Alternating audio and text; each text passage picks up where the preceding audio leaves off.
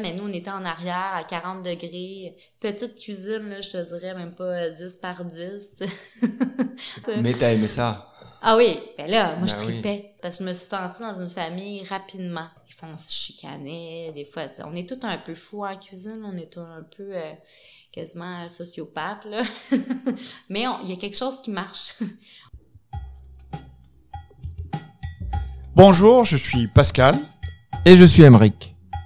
On est dans le jus, le podcast hebdomadaire qui explore le monde passionnant de la restauration au Québec. Loin des clichés de la télé-réalité, à chaque épisode, nous recevons une ou un invité. Elle où il nous partage son histoire, sa passion, ses coups de blues. Allez, c'est parti, on est dans le jus. De la ferme à l'assiette. Mettre en avant les producteurs et le terroir régional. Manger québécois. Ça fait pas mal d'années qu'on entend ça, un peu partout, et surtout dans les restos. C'est un bel argument de vente en tout cas. Et puis, si tu sers un agneau de Nouvelle-Zélande, t'as qu'à ajouter quelques carottes de la région, et puis c'est bon, tu peux faire une jolie photo, hashtag manger local.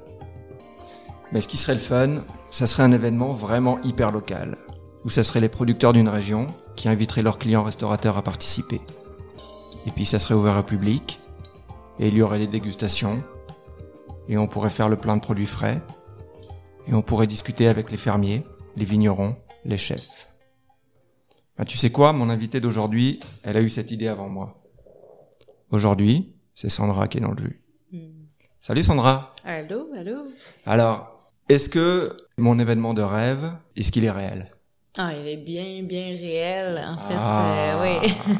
Depuis trois ans. Comment En il s'appelle? euh, le pop-up des fermes et restos. Euh, c'est sûr qu'on ajoute toujours euh, une région en dessous, donc on dit pop-up des fermes et restos. Là, dans le cas, c'est Brom-Missisquoi. Ça tend à développer, en fait, à se développer à travers toutes les régions. euh, puis on vise, en fait, que chaque MRC ou que chaque région ait son pop-up. Parce qu'on on voit, on constate euh, ce que ça peut faire autant pour la clientèle que pour les gens qui sont là. Puis t'as parlé des fermes, des restos, mais euh, toutes sortes d'entreprises aussi. Là. Euh, par exemple, dans le cas du Bron, de Brom-Missisquoi, on a environ une 54 entreprises, incluant vignerons, cidriculteurs, euh, producteurs, les fermes, les restos. Donc, vraiment une, une belle gang qui se réunit à chaque année, une fois. Ok. Ouais. Une, fois par an, une journée par an. Ouais. Et puis qu'est-ce qu'on qu'est-ce qu'on fait dans cette euh, dans cette journée? Ça, c'est une très grande question. Ben, en fait, je- c'est vrai, j'ai oublié de le dire, on avait un resto avant. Ah ouais, L'idée on- est partie d'un resto. comme souvent les meilleures idées partent partent des restos. Ben c'est ça, moi j'avais un resto avec euh, mon ex-conjoint Emmanuel Langevin. On a parti un resto en pandémie, donc mars 2020, une Mhm. très bonne date euh, pour Ouais, ouvrir un restaurant Absolument. gastronomique. Absolument. Euh, puis c'est ça, donc on a fini par euh, faire des paniers pique-niques, des événements et tout ça. Il y avait un défi qui s'appelait le défi 100% local qui circulait à cette époque-là. Eh oui, je m'en Ouais. souviens tout à fait. Je m'en souviens tout à. Bah oui.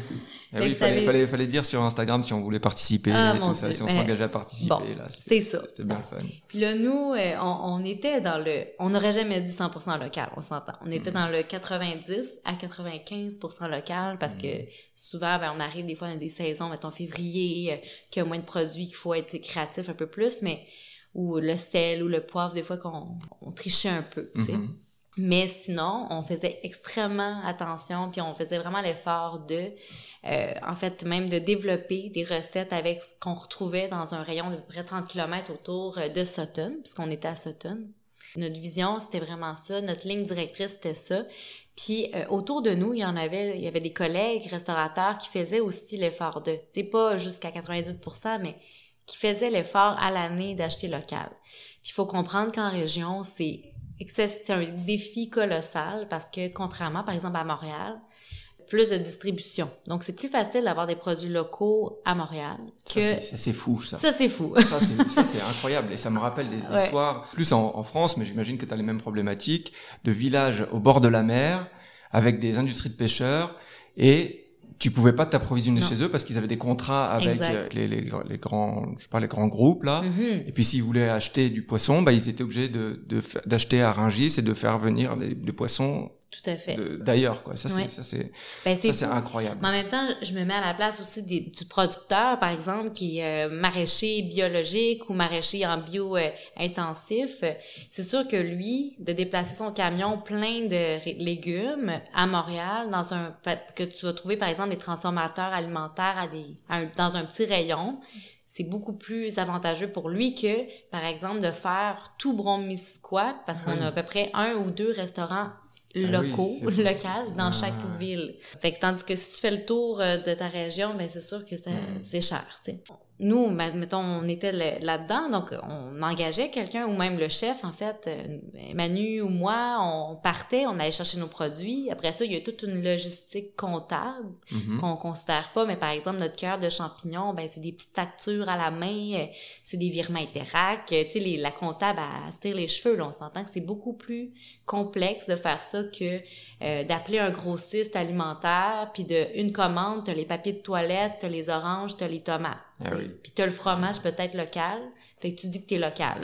Euh, Fait que là, nous, on était un peu fâchés de ça avec le défi 100% local. Puis j'avais contacté Leslie Carbonneau pour lui dire « Hey, je peux donner un coup de main si jamais tu veux trouver quelque chose pour peut-être aider les entreprises à s'approcher d'eux, du 100% local. » Parce qu'à l'époque, c'est ça, il y avait eu le défi, puis il y avait eu une liste de restaurants. On était à peu près une cinquantaine de restaurants dans Brome-Missisquoi qui se disaient « Moi, je suis 100% local. » Puis là, tu l'as bien nommé au début dans ton intro, ben il y avait beaucoup de menus de genre ah j'ai du canard du lac Brome, mais une sauce à l'orange par exemple. Mm. Tu sais, fait que là j'étais mais ça n'a pas de bon sens. Sais, les gens comment la clientèle peut comprendre? C'est un peu ça qui nous a, euh, je pourrais dire, allumé dans le Ouais. défi parce que j'étais comme mais voyons les gens font même pas d'efforts pour une journée qui est le défi 100% local. Faut faire quelque chose. Finalement, c'est une collaboration vraiment avec la MRC, le CLD, puis une entreprise privée qui était la famille Buvette. Mhm. Puis c'est ensemble qu'on a, on a vraiment pensé à, euh, justement, au début, ça, au début, c'était comme un événement, on amenait des pique-niques euh, dans un événement à Frelichburg, puis ça fonctionnait pas trop. Fait que c'est plus moi qui a dit, hey, c'est simple, là, on fait un pop-up, puis on amène des restos. puis en fait, les fermes vont nous dire quel resto achète de, de, de eux, en fait. Fait qu'on contactait nos fermes, nos producteurs, on disait, ben, c'est qui, toi, tes clients? Puis finalement, il n'y en avait pas 50. Il y en avait peut-être 8, 9. Là, il y en a, on est rendu 12 parce qu'il y en a qui sont arrivés entre-temps. Il n'y en avait pas beaucoup. Mais la première année, c'était assez euh, risqué parce que c'était en plus c'était un mercredi, ça j'ai oublié de le dire, là. mais c'était un mercredi pour que les fermes puissent être là, parce que le- les samedis sont tous dans leur marché public. Oui. Puis les restaurants, ben le but c'est de les aider. Fait que c'est certain qu'on si on disait ben je vais faire un samedi, ils perdent des ventes. Bah, c'est certain. Puis surtout en septembre ici là, c'est la folie là. les- Ah oui. Fait que c'est ça. Fait que finalement, finalement, tout le monde a dit oui. Ça a vraiment, euh, il y a eu un effet de mobilisation très très très intense. Je veux juste revenir sur euh, Ouais. une partie très importante. Quand j'ai entendu parler de, de ton événement, c'est ça qui m'a marqué. C'est les producteurs qui invitent leurs clients restaurateurs. Mhm. C'est pas c'est pas un restaurant qui peut genre juste s'inscrire euh, out Non. of nowhere. C'est vraiment tu dois être invité par les, les Mhm. par les producteurs. Pas les- ben, c'est sûr. En fait, ce qui- ce qui arrive souvent, mettons, dans le processus, là, on est rendu qu'on a, je pourrais dire, on a, on est rendu plus organisé, mais donc la première année, fait qu'on a vraiment des critères pour les restaurants, des critères aussi pour les fermes, faut dire.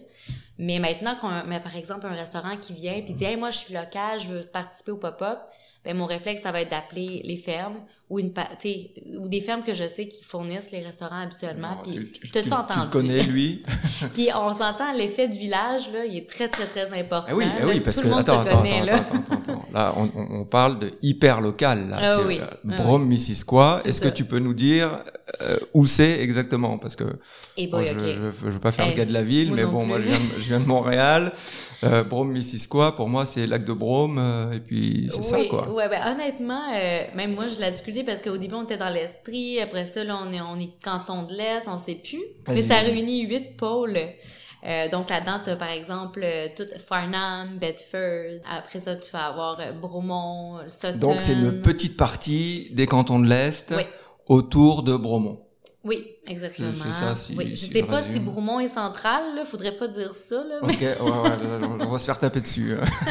c'est comme les Gaules, la Gaule, là. Mais, Ouais, non, non. Mais bon, j'a- j'assume mon côté, je viens de la ville, euh, c'est comme Bromont, ok, Ah, mais même moi, je suis mêlée, puis je travaille euh, à la chambre de commerce en ce moment, avec ça va pas bien. Mais c'est ça. Donc, c'est quand même petit, donc tout le monde se connaît. Puis honnêtement, ça, là, puis je t'en parlais peut-être tantôt, là, mais avec le, le restaurant, quand on a, on a parti un restaurant euh, gastronomique en région, on a vraiment réalisé que les, les gens sont vraiment soudés.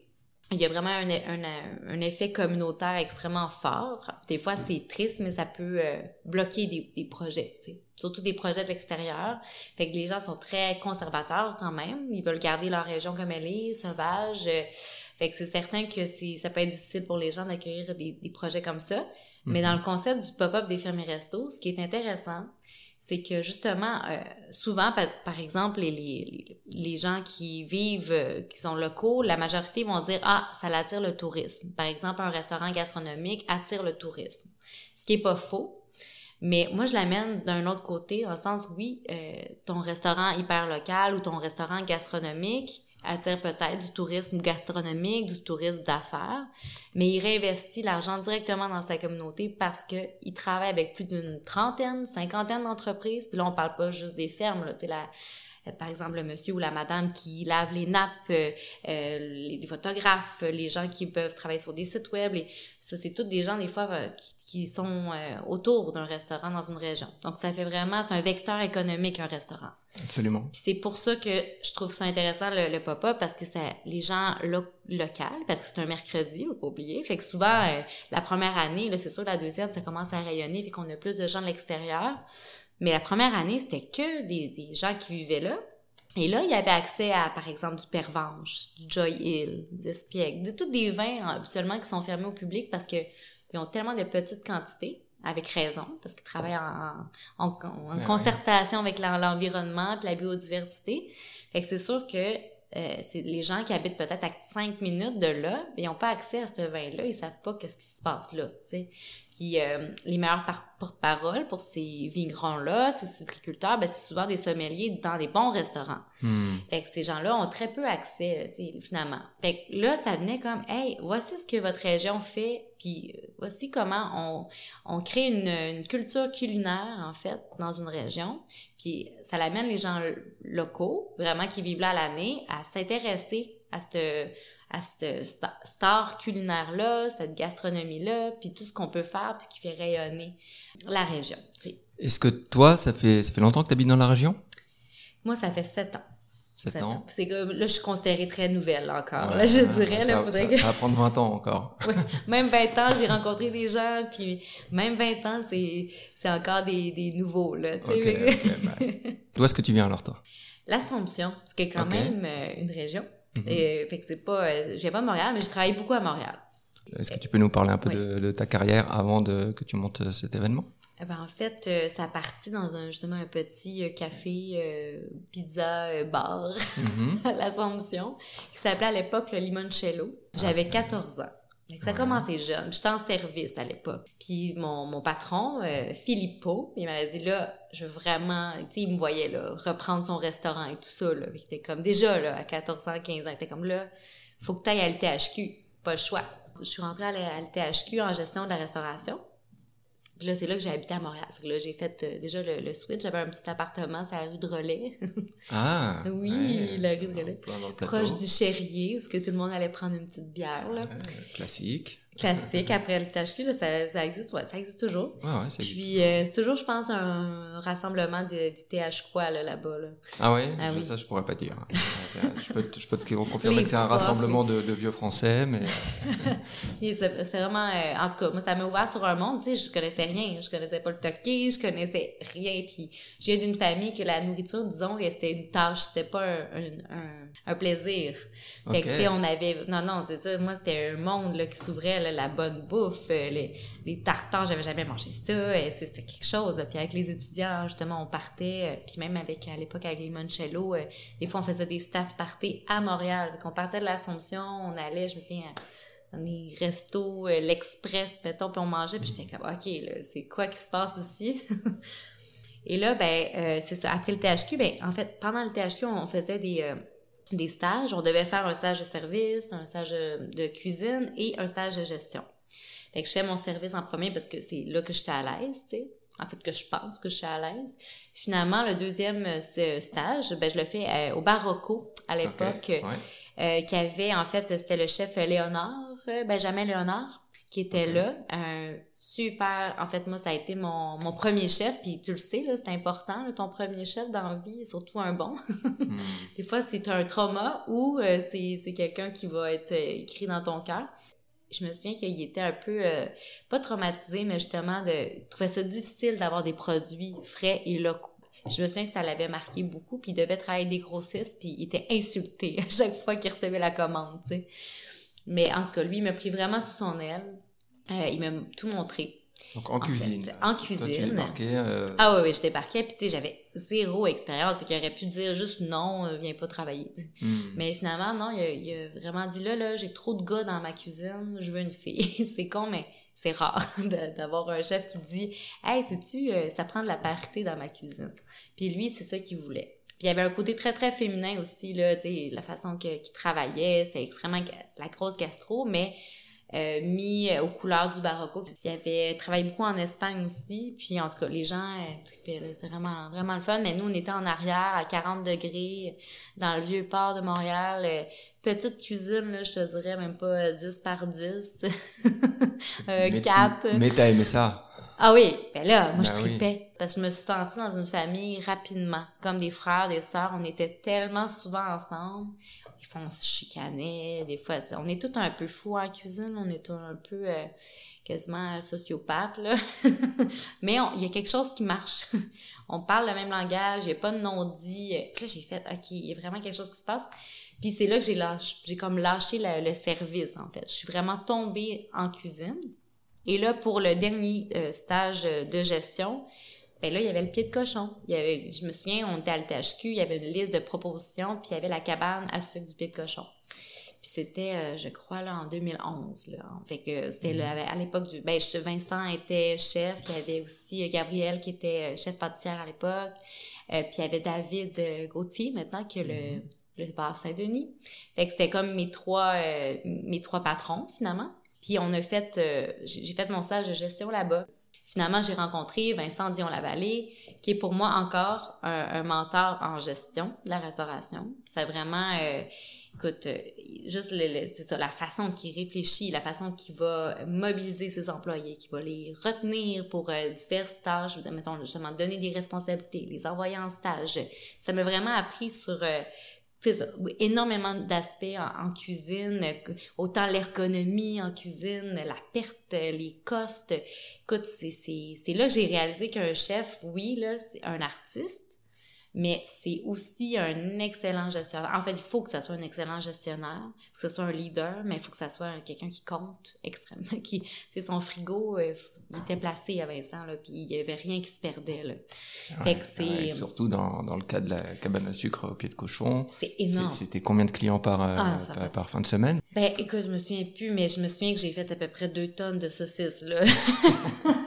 j'ai fait deux tonnes de ça. La première fois que je suis arrivée, on faisait des canards, tu sais, puis là, c'est ça aussi qui est beau, tu sais, à un moment donné, il y a eu une, comme une polémique, là, avec le, le pied de cochon sur le salaire et tout ça, puis je m'étais un peu, euh, j'avais justement fait une publication là-dessus, puis j'avais dit, écoute, oui, ok, peut-être qu'on, mettons, on n'a pas d'expérience, on arrive au, au pied de cochon, on est payé le salaire minimum, mais on, on fait tout de suite des canards, on fait toujours, on, fait tout de suite de la boucherie, on touche vraiment à des pièces euh, qui coûtent extrêmement cher, puis eux autres, ben, ils ont la capacité de faire comme, ben, tu vois, là, on va te donner un canard, euh, fais la boucherie, puis tu vas en faire 300 par semaine, puis à la fin, tu, le sais comment. Tu, vas savoir faire un canard. Puis au début, ils sont maganés, là. Les canards, là, c'est comme quelqu'un qui a jamais fait ça. Fait que, tu sais, ils sont capables de... C'est comme une école, là, à, vitesse grand V, là. Mais on, on en garde vraiment des c'était tellement des beaux souvenirs. Puis c'était une méga grosse famille aussi, tu sais. Je me souviens que c'était beaucoup de garçons.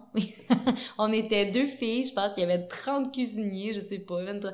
Puis euh, il y avait des filles en cuisine, en, pâtisserie, mais je me souviens qu'en cuisine, là, fallait fallait avoir la, la couenne solide. là. Puis c'était Mhm. pas... euh, en 2023, on peut plus vraiment crier, là, tu sais. On peut plus euh, vraiment... euh, je- on peut plus être trop rigoureux, tu sais. Mais à l'époque, je me souviens que c'était comme... Marc-Claude Lortie s'en vient manger, ben là... Faut que ça soit sur la eh boy, ouais. Puis si tu rates ta brioche, là, ça va te le faire dire. Fait que c'est Mm. ça. Fait que moi, j'ai raté ma brioche, je me le suis fait dire. Puis tu vois, ben, c'est ça. Ça m'a mené, euh, ça m'a mené à encore entretenir une relation pas professionnelle, mais avec Vincent. Mais quand j'ai des questions, quand j'ai ouvert justement le restaurant avec Manu, euh, c'est lui le premier que j'ai contacté là, pour être sûr que j'étais pas, je faisais pas fausse route. euh, c'est quoi les prix pour des groupes Tu sais, il y a tout le temps des questions que j'étais comme ok, il va m'aider, là, il va m'éclairer. Puis il a toujours été généreux là, dans, dans ses réponses. Puis voilà. Après, ben on a dû, on a quitté Emmanuel et moi parce qu'on voulait, on voulait en fait, tu vois, on, on, on savait plus est-ce qu'on veut être cuisinier ou on va être maraîcher?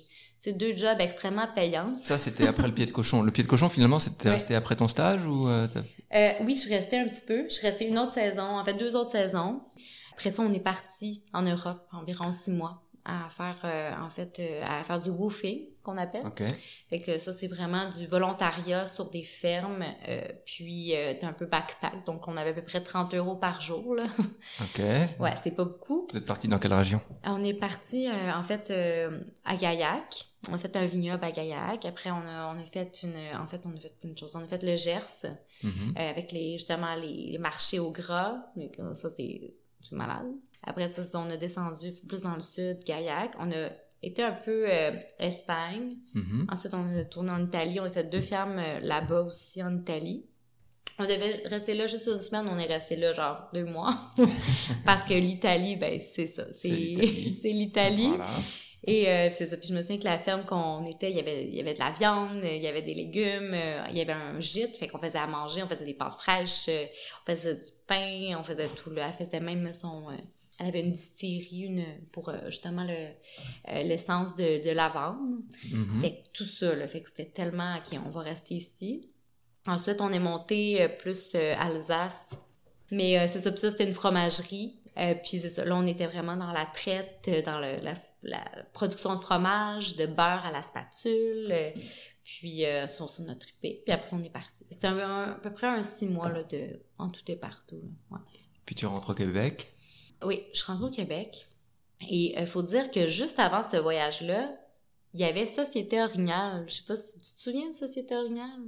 Eux autres, leur mission, c'était de mettre en lien des fermes et des restaurants. Puis ils s'étaient dit à l'époque, quoi de mieux qu'un restaurant, mettons, étoilé, parce qu'ils ont commencé à New York, en- Mhm. ensuite Toronto et Montréal. Puis ils ont commencé à introduire des, des produits québécois dans les meilleures tables de New York. Et là, après, tu vois, déjà, ça commence à, jaser. Et là, les meilleurs restos de Montréal ont dit, ben, ah, on, on a ça ici, Mhm. on veut ces produits-là. Fait que c'est comme si, euh, entre chefs se sont parlé, on, j'imagine, puis ils ont décidé de, de vraiment s'approvisionner de, de façon plus... On avait près une cinquantaine de fermes là, avec qui on travaillait, puis on distribuait ces produits-là. Après euh, cinq ans, ils ont fermé, parce que justement, il y avait tellement... En fait, notre clientèle principale, c'était les restaurants. les, Mhm. les restaurants fermaient très, très souvent. Fait que là, on n'était pas payé. Fait que là, après ça, on pouvait pas payer les producteurs. Fait que c'est une chaîne. Fait que ça a Hmm. été excessivement difficile, surtout vers la fin. Mais euh, on a tous été endeuillés de ça. Fait que bref, là, je suis revenue en... en- j'ai avancé, là, mais ce que je voulais dire, c'est qu'avant notre voyage, j'avais vraiment dans la tête que je voulais contribuer à ça. Je voulais faire partie de Société Orignale. Il n'y avait pas de poste ouvert, il n'y avait rien. J'avais écrit à Alex Cruz à l'époque, euh, qui était... Puis j'avais dit, là, je, je veux travailler pour toi. N'importe quoi, je veux travailler pour toi. Je trouve que la, la mission était tellement belle. Puis il était comme... ah, il était pas prêt, je pense. Il y avait pas... C'était pas assez grand ou euh, peut-être qu'il y avait pas de poste. Fait que je me souviens que je suis partie en Europe six mois. Puis en revenant, j'ai J'étais là. tu- tu- J'ai dit, Ah, je pense que tu comprends pas, je veux travailler pour la toi. talente est revenue. Genre là, t'as pas le choix de m'engager, tu sais. Puis euh, finalement, euh, c'est ça, ça a vraiment été un... Ben, comme je te dis, c'était moi, c'était ma, mon travail, je voulais faire ça jusqu'à la mort, là, société, là. C'était, c'était tellement... euh, je m'appelais Bambi à on avait tous des noms, là, sur nos cartes d'affaires, là. Puis le but, c'était ça, c'était de contacter les restos, de dire, de les convaincre, de dire comment tu peux prendre un produit, par exemple, un peu euh, moins connu, une semence ancestrale, mettons des, Meilleur exemple, des patates en chapelet. Comment tu peux prendre ça, toi, là, mettons, le toqué, puis tu l'amènes à, en fait, que ça soit tellement bon que les gens qui le goûtent, en fait, veulent l'avoir à la maison aussi, puis le cuisiner à la maison. C'est un, des, euh, des, beaux projets que, que je pense émerger de Société Orignale. C'était aussi euh, le lait 3.8. Ah, mhm. avant, on n'en voyait pas du tout, là. Puis j'ai comme l'impression que c'est grâce à eux, là. Je, sais que je m'avance, là, mais il y avait le 3.8 qui était non homogénéisé de Chagnon. À l'époque, le Chagnon était tout petit. Je sais pas si tu t'en souviens du branding, là. C'était Société qui avait tout fait ça avec la petite ligne verte. On pouvait pas le vendre dans les épiceries. On pouvait pas le vendre dans les... Euh, les épiceries fines, en fait, en revente parce qu'il mhm. était pas homogénéisé, il y avait rien dedans, il y avait pas de vitamine D, il y avait rien. Fait que là, en fait, euh, ce lait-là, c'était juste les cafés Third Wave qu'ils avaient comme pris puis qui servaient, puis c'est devenu tellement un c'était un bon lait. Puis on avait le beurre de culture, euh, le beurre justement, tu, viens de la France, là. Tu comprends là, qu'ici, il n'y a pas du bon beurre. Là. Mais là, il y avait du bon beurre. Merci de le préciser. parce que moi je, moi, je viens de la Normandie en plus. Ben, tu vois. là, c'est le beurre, c'est le beurre. Hein. Oui. Puis là, ben, je te dis, là, ce beurre-là te ramènerait en Normandie. En fait, en fait c'est qu'on en a du bon beurre au Québec. C'est juste que c'est pas facile de l'avoir. C'est ça. pas facile. Fait que c'est, ça. Fait qu'en fait, c'est dans les fromageries souvent indépendantes qui en font. Puis société, on, est, on était capable de faire, on va prendre ça, on est capable d'acheter un grand lot, puis on est capable de le distribuer dans les meilleures tables. Fait que bref, euh, moi, ça a été euh, un point culminant, mais en fait, ça, ça a rapport avec Famille Resto, on s'entend? bah, oui, oui, là, on, on comprend bien, le, on, comprend bien d'où ça vient, là. C'est ça, exactement. mais ça, c'était avant que tu montes ton resto La Famille. Oui, oui, oui. oui. Donc après, l'Orignal a fermé. Oui. Et t'as monté ton resto à ce moment-là? Quand on a fait justement notre, avec mon ex-conjoint, on, a fait euh, notre circuit euh, euh, en Europe, on était comme, hey, on va se faire une table fermière. En fait, l'idée qui émerge de plus en plus en ce moment, là. Ben justement, nous, on voulait notre table fermière, puis on avait trouvé la maison parfaite à Stanbridge East, justement, qui est maintenant à deux pas du Old Mill de Jean-Martin Fortier, là, qui vient de démarrer. Mais avant, il n'y avait pas de ça. Avant, c'était vraiment, il n'y avait rien à East. C'était vraiment, ça, un petit village. Euh, Emmanuel et moi, on était chef consultant, en fait, pour la Sutton Brewery, qui est un auberge à Sutton. OK. On a, on a fait un, bout de chemin là-bas. Puis ensuite, ben, je suis tombée enceinte. Fait que j'ai eu, on a, en fait, eu deux petites filles, là. On a, en fait, j'ai une petite fille de 3 ans et 5 ans. Mm-hmm. Et c'est pour ça qu'on a dit, ben là, tu vois, là, c'est là que ça devient compliqué, la restauration, ça, hein. Ça, change quelque chose. ça, ça change quelque chose. Mm-hmm. Puis là, en fait, avec tout ça, je, me suis mis à réfléchir. J'ai fait, hey, ça n'a pas de sens hein, de choisir un domaine, un métier, puis que dès qu'on devient un peu plus vieux ou dès qu'on a une famille, on doit quitter finalement notre passion puis notre carrière. Même, tu sais, c'est ça. Puis je réalise même dans beaucoup de projets qui démarrent en ce moment, c'est rarement des femmes parce qu'ils ont malheureusement, ben malheureusement, très heureusement, sinon on n'aurait plus d'humanité mais ils ont des enfants. Fait qu'on dirait que ça fit tellement pas avec le, modèle de, la famille, puis euh, c'est tellement difficile.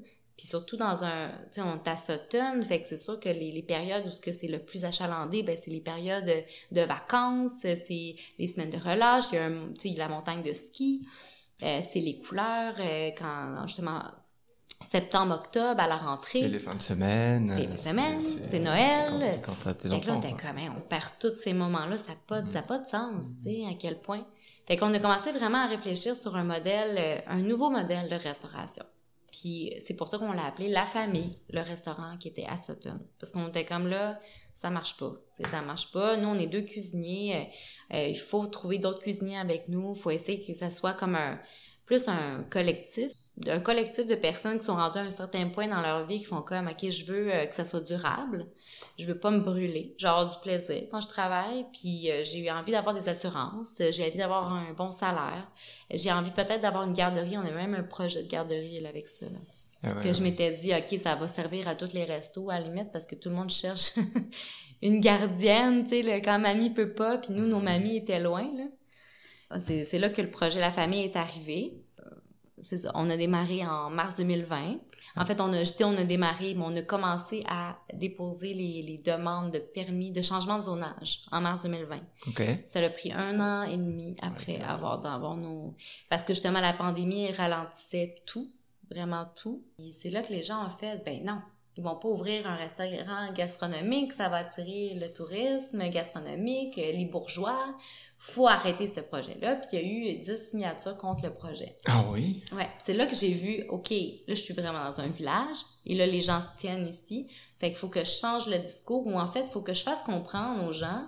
C'est vraiment politique. Il a fallu qu'on vraiment que je fasse du porte-à-porte pour dire non, non, attendez, moi j'engage euh, le photographe du village, c'est la personne qui fait notre traduction du site, ben, c'est justement la fille du plombier qui fait notre plomberie. Euh, fait que c'est comme de tout, de, montrer que tout l'argent qu'on a, ben, c'est réinvesti dans la communauté.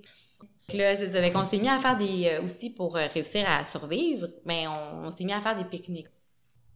Puis c'est ça, puis on faisait finalement un menu gastronomique dans un panier que les gens amenaient, puis on avait différents points de chute. Ça fonctionnait super bien, mais c'était pas rentable tant que ça parce que on était comme dans un créneau, fallait pas être trop cher, puis l'emballage était extrêmement cher.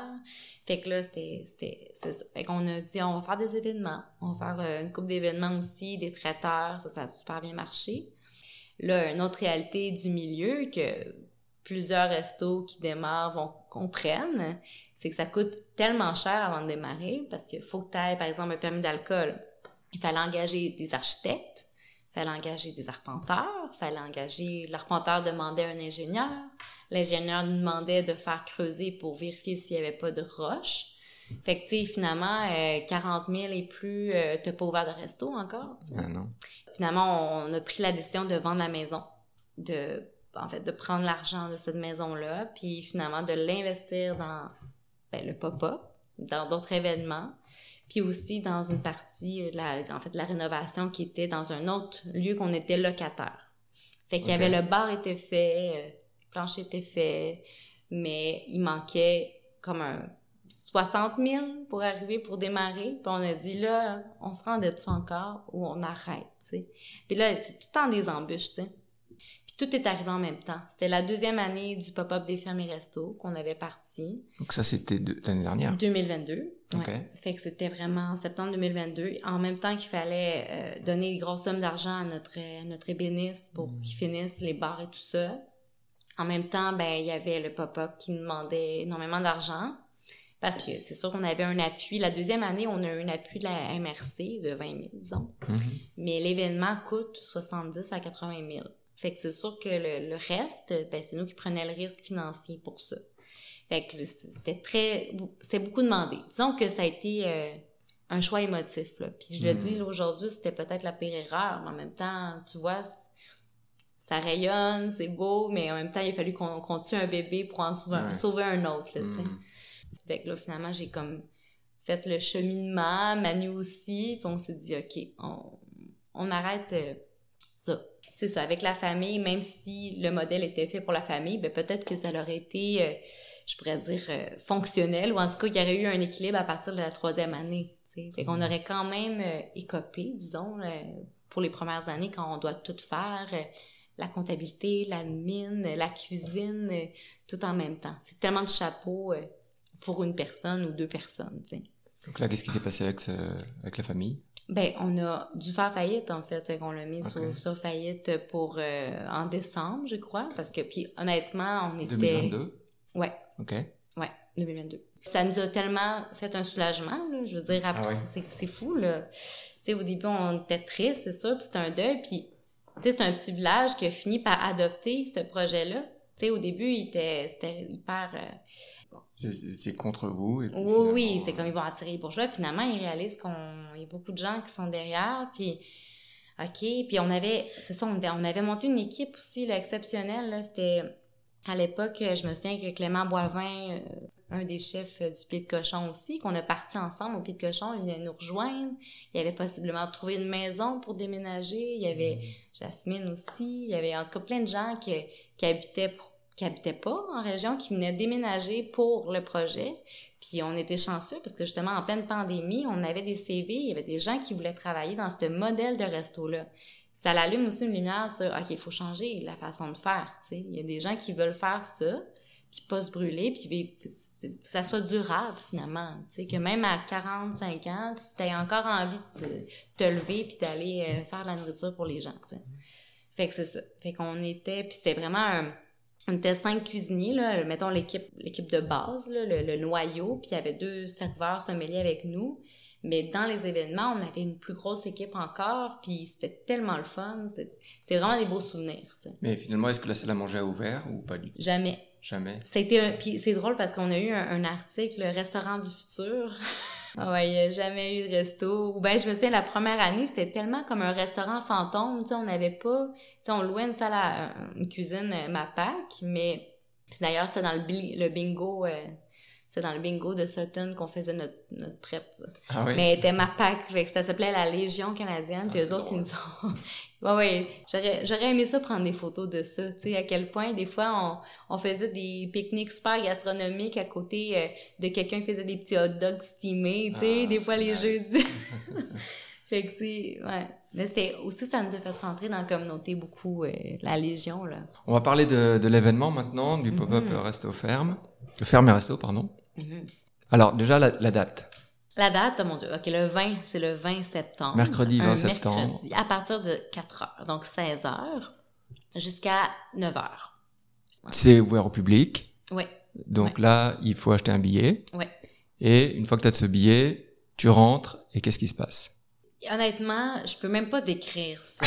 C'est tellement beau qu'est-ce qui se passe, puis il y a vraiment quelque chose qui se passe, mais je suis pas capable de mettre. En fait, c'est pas que je suis pas capable, c'est qu'il faut vraiment le voir. Parce qu'en fait, tout le monde se connaît. même la clientèle, c'est comme vraiment la, la clientèle qui C'est comme une fête de village. Oui, mais mais qui vient rayonner même à travers le Québec parce que comme je te disais, il y a beaucoup on dirait d'intrigués ou de personnes qui peut-être euh, je sais pas, ils comprennent que l'impact de la communication entre ferme et resto se déplace. Fait qu'il y a beaucoup de gens d'affaires de, de milieux agroalimentaires, je pourrais dire, qui vont se déplacer à l'événement pour voir qu'est-ce qui se passe. Puis aussi, ben, c'est devenu que les gens, mettons, les, les fermes ont réalisé que, hey, OK, les, les principaux acheteurs de nos produits se retrouvent là. Autant la clientèle que euh, les restaurants. Fait qu'il y a beaucoup de, de PR qui se fait là, beaucoup de réseautage, même pour ceux qui achètent des billets. Ouais, parce que en fait, c'est euh, c'est à la fois pour le grand public, pour découvrir les, les acteurs de la, de la restauration et de la, de la gastronomie de Ouais. Grand-Missisquoi, Ouais. Mais c'est aussi un événement de réseautage, comme tu dis, extraordinaire, Exact. où euh, tu rencontres euh, des tu rencontres des collègues, ils vont te donner les tuyaux en Mhm. te disant ok ben bah va commander là c'est un ami, va commander ça. là c'est la belle-sœur et puis Ah ouais, euh, et puis c'est comme ça que ça ça va faire développer une, une Ouais. région. Exactement. Puis euh, même, je vais même pousser jusqu'à dire que, tu sais, les, les, les fermes qui sont présentes, là, c'est pas des... C'est des fermes, en fait, qui ont un souci écologique excep- exceptionnel. On s'entend qu'ils ont des petites équipes. Puis on a énormément d'atomes crochus, resto et ferme, parce qu'on a souvent les mêmes enjeux économiques, euh, euh, peu importe. Tu le sais, c'est pour ça que je trouve qu'il y a vraiment un maillage exceptionnel. On se comprend. Puis on fait des longues heures et tout ça. Puis les fermes, ils ont pas, euh, ils ont pas d'équipe marketing, puis ils ont pas d'équipe de qui vont faire du PR à leur place ou qui vont aller planifier, tu sais. Fait qu'ils sont dans le jus l'été, ils sont dans le jus euh, pas mal tout le temps en fait. Fait qu'ils ont pas le temps nécessairement d'aller rencontrer ces restaurants-là tout le temps. Fait que ça va même à, euh, il y a certaines fermes qui vont prendre des commandes pour planifier l'année prochaine, tu sais. Ok, toi t'as pris combien d'ail cette année? Ah moi je, je suis rendue à tant, tant, tant. Ok parfait, je le mets. Fait qu'ils- ils, ils utilisent vraiment cet événement-là, même au niveau euh, opérationnel. Tu sais, ils vont sont capables de tout planifier pour l'année prochaine, parce qu'on peut-être qu'on n'aura même pas la chance de se revoir. Puis ça c'est vraiment puis aussi entre elles, entre fermes, ils se donnent des trucs, tu sais, ils se donnent hey, moi là, j'ai telle euh, je sais pas moi, telle entreprise a fermé puis c'est elle qui me fournissait euh, mes euh, mon irrigation, t'as-tu un nom? Puis, tu sais, des fois, c'est juste de, de savoir ça. Même les frigoristes, entre restos, j'entendais l'année passée, t'as-tu un nom de frigoriste? Là, moi, je cherche ça. Là.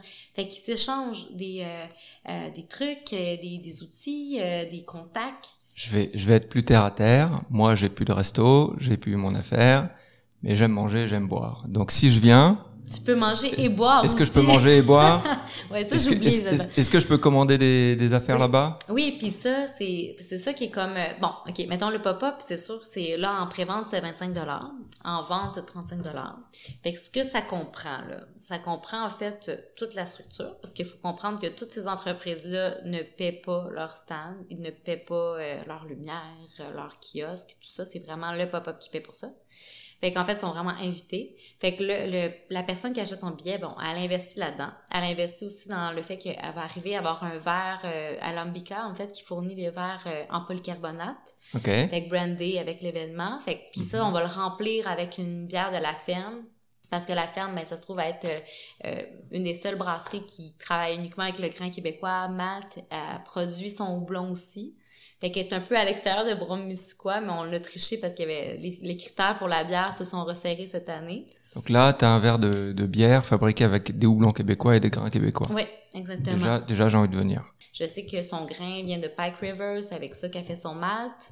Puis après ça, euh, ben, en fait, elle achète d'une malterie. Puis euh, sinon, ben, tout son houblon, c'est eux qui le produisent. euh, euh, puis le grain, une partie des grains aussi. Fait que ça, c'est... Ok, cool. première affaire. Ensuite, est-ce que je peux déguster des, Manger. des, des- des affaires? Oui, tu peux manger. En fait, puis ça c'est intéressant aussi parce que c'est pas des, des- c'est pas des food trucks là. C'est vraiment des gens qui font pas nécessairement des, des événements de cette ampleur là. Puis absolument que tu peux manger, tu sais, un menu à 150 euh, par personne là. Tu sais, il y a des restos là-bas euh, qui sont vraiment très bons, qui sont vraiment dans la gastronomie. Il y en a d'autres qui travaillent. Par exemple, je pense à Sauce Prune. Je le considère Oui. gastronomique, même Ben si, oui. tu sais, on s'entend, c'est des dumplings, mais ils sont tous faits à, la main. Les produits viennent d'ici. Tu peux manger ça, puis c'est vraiment des petites bouchées, en fait. Fait que tu- le but, c'est vraiment que tu composes ton menu avec toutes les, les bouchées, les entrées qu'il y a sur place.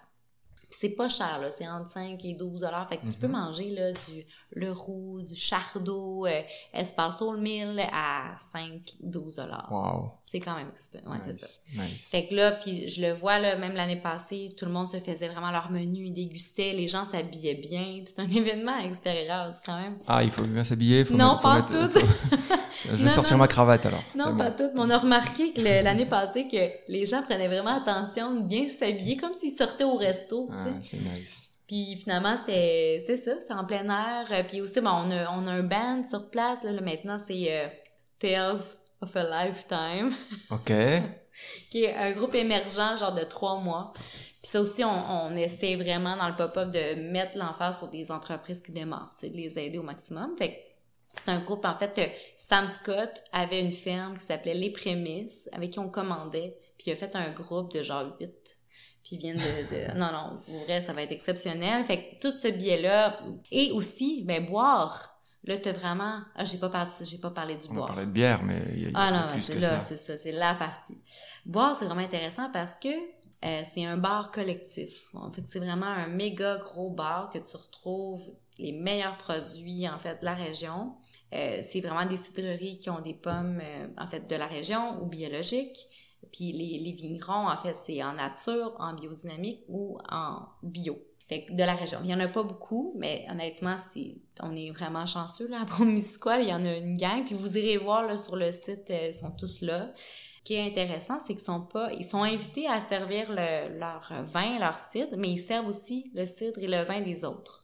Parce que sur place, il y a des sommeliers, en fait, d'expérience qui, qui font ça toute la soirée, de servir, puis de parler, puis de répondre aux questions. Fait que les vignerons sont plus là pour réseauter, avoir du plaisir, euh, parler justement avec les citriculteurs et tout ça, puis avec les restos, puis avec les fermes. Puis les, so- veulent... les sommeliers qui sont là pour. euh, C'est ça, pour eux autres, ils restent là. Ah, donc ça, Eux autres, fait, ils restent là. C'est ça, il y a des sommeliers exceptionnels aussi qui sont là cette année, euh, dont Morgane Musinski, qui est à Café Denise, qui a un chalet à Sutton, qui travaille beaucoup, euh, je sais qu'elle aide beaucoup aux vendanges, justement, euh, fait qu'elle est connue de la région. Il y avait Amélie, en fait, du Chardot, qui est, en fait, depuis le tout début avec Anthony, Ils nous ont, en fait, tellement aidés. Ils font tout le temps le setup avec nous. Amélie, elle, elle gère la pro du bar euh, comme une chef. fait que c'est vraiment, en fait, tous les entrepreneurs euh, qui mettent un peu l'épaule à la roue. Là. Je me souviens que l'année passée, Leila euh, de la Pantry, qui est une épicerie fine, elle faisait l'accueil. C'est ça, on, c'est vraiment des... bah, J'ai bien hâte. Et puis, euh, est-ce qu'on peut, on peut l'annoncer là? J'ai le droit de l'annoncer parce que ça fait, ça fait un Mais mois que j'ai envie d'en parler Oui, c'est et que, que j'attends ton go. Est-ce que maintenant je peux le dire? Mais oui, tu peux le dire. Alors, j'ai le plaisir de vous annoncer qu'on est dans le Juve à faire euh, des interviews live. Live! euh, des, des participants de, du pop-up des fermes. Alors, on ne sait pas qui on va interroger encore, mais on verra selon ceux qui veulent nous parler. Ce sera des petites interviews de euh, 5-10 minutes. Et puis juste pour faire connaître euh, la belle gastronomie de la région. On est vraiment contents, en tout cas. L'année passée, il y avait eu le, le podcast Vendange au vert qui avait fait les vignerons. J'ai écouté, ça, j'ai écouté ça, là, ça m'a vraiment donné le goût de venir. Il faut que je dise un truc aussi très important. Euh, on le fait parce qu'on parce qu'on a envie, on n'est pas rémunéré, on est juste partenaire parce qu'on a envie de donner un, un coup de main au ferme resto. Donc venez venez nombreux, euh, ça va être vraiment le fun, on va vraiment s'amuser et puis euh, et puis on va vraiment bien manger, bien boire. Merci beaucoup Sandra, c'était vraiment le fun. On va se revoir euh, très bientôt pour le, le pop-up des fermés resto. Suivez-nous sur Instagram, on va donner un peu plus de, de détails techniques sur euh, qu'est-ce qu'on va faire. Et on remercie le café euh, Les Estries qui nous accueille aujourd'hui dans cette salle très sympathique pour le, pour le podcast. Merci à tous, ciao